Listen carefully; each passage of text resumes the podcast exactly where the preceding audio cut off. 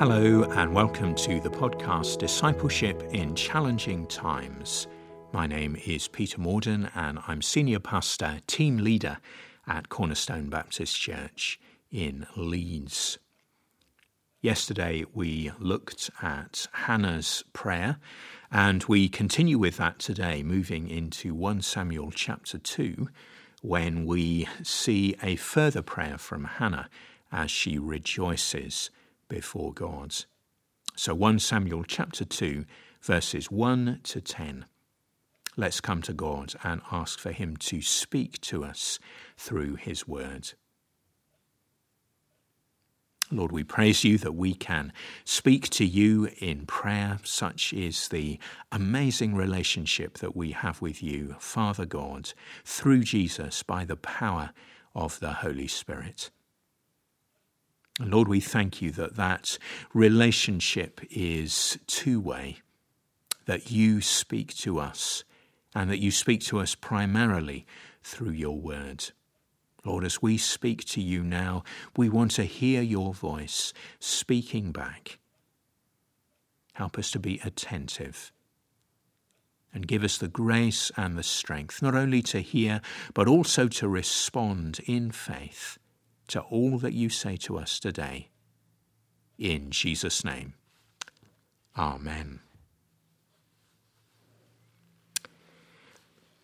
So 1 Samuel chapter 2 and beginning at verse 1. God has answered Hannah's prayer for a child, and her response is to come before God with this new prayer. My heart rejoices in the Lord. In the Lord my horn is lifted high. My mouth boasts over my enemies, for I delight in your deliverance. There is no one holy like the Lord. There is no one besides you. There is no rock like our God. Do not keep talking so proudly, or let your mouth speak such arrogance, for the Lord is a God who knows, and by him deeds are weighed. The bows of the warriors are broken, but those who stumbled are armed with strength. Those who were full hire themselves out for food, but those who were hungry are hungry no more. She who was barren has borne seven children, but she who has had many sons pines away. The Lord brings death and makes alive. He raises down to the grave and raises up. The Lord sends poverty and wealth. He humbles and he exalts. He raises the poor from the dust and lifts the needy from the ash heap. He seats them with princes and makes them inherit a throne of honour. For the foundations of the earth are the Lord's, on them he has set the world.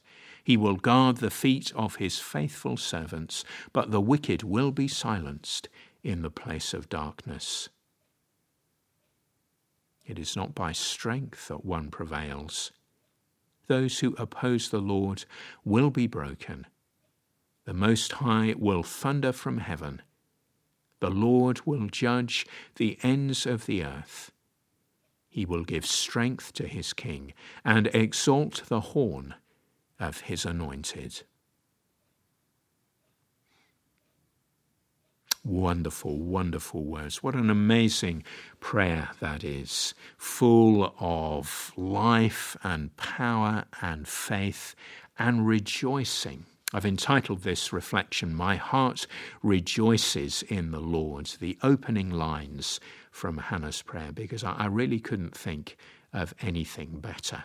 Hannah's heart is full and it overflows with praise and thanks to God. There's so much that can be said about this, and I just want to highlight a few things in this prayer. So, first of all, there is a passion for justice. We see that in verses 4 and 5. The bows of the warriors are broken. She who was barren has borne seven children, seven in the Bible's terms being the perfect number. God has worked perfectly his will and his way, and his will and way are justice.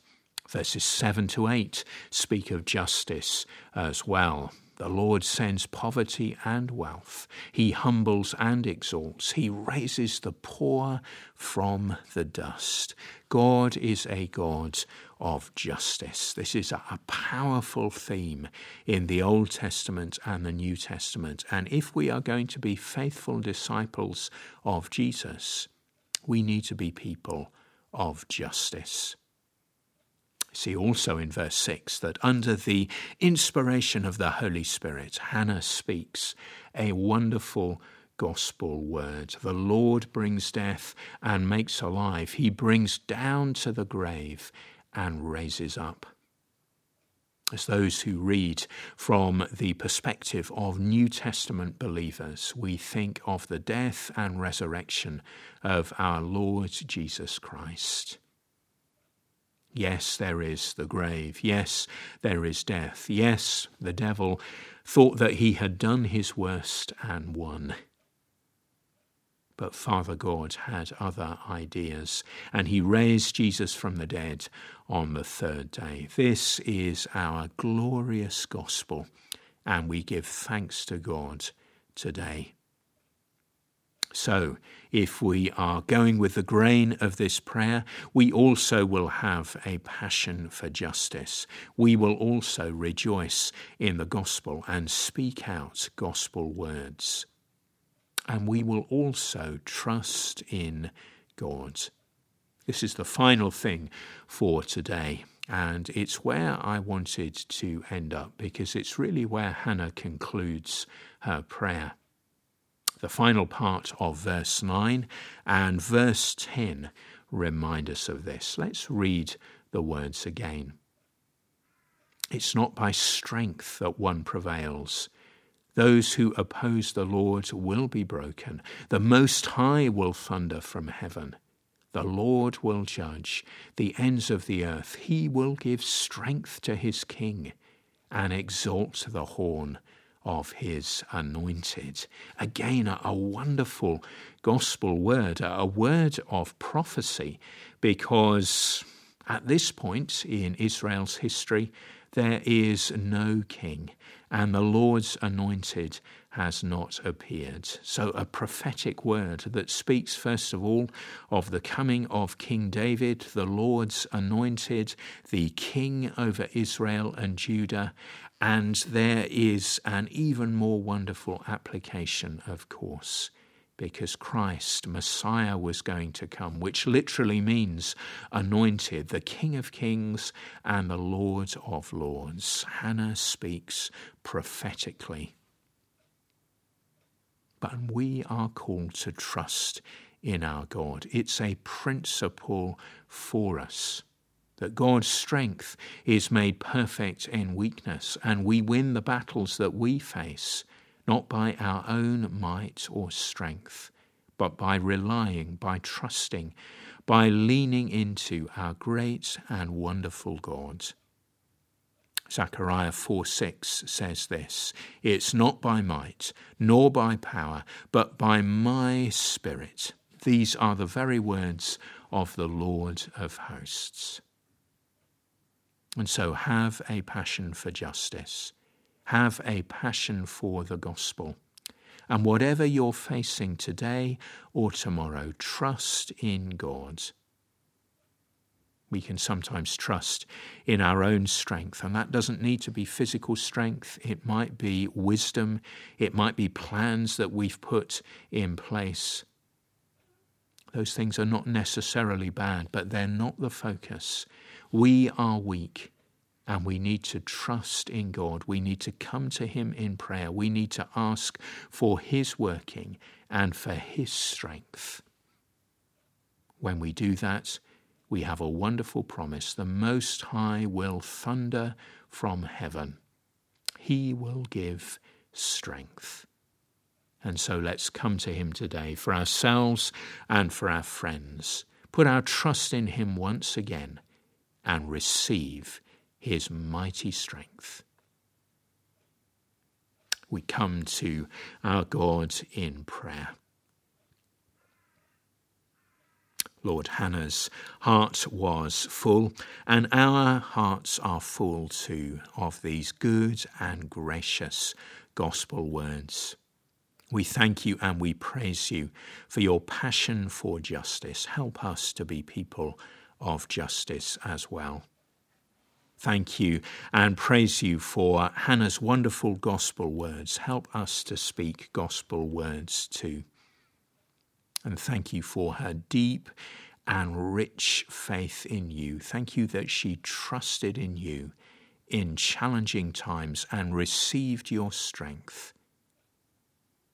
We pray now for our friends who face challenges, who are in distress perhaps because of coronavirus directly, perhaps because of some indirect knock on effect like furloughing or redundancy. Lord, we lift our friends to you, and it may be something completely unconnected with COVID. Some other issue, some other challenge, some other illness may be. Lord, we ask that you would fill our friends, our neighbours, our colleagues with your grace and your strength. And Lord, for ourselves, we turn to you, we trust in you for the things that we are facing. We lift them to you. And we say with the prophet Zechariah as he speaks the very words of the Lord, not by might, not by power, but by my Spirit says the Lord of hosts. Come in your might, come in your power, come, Holy Spirit.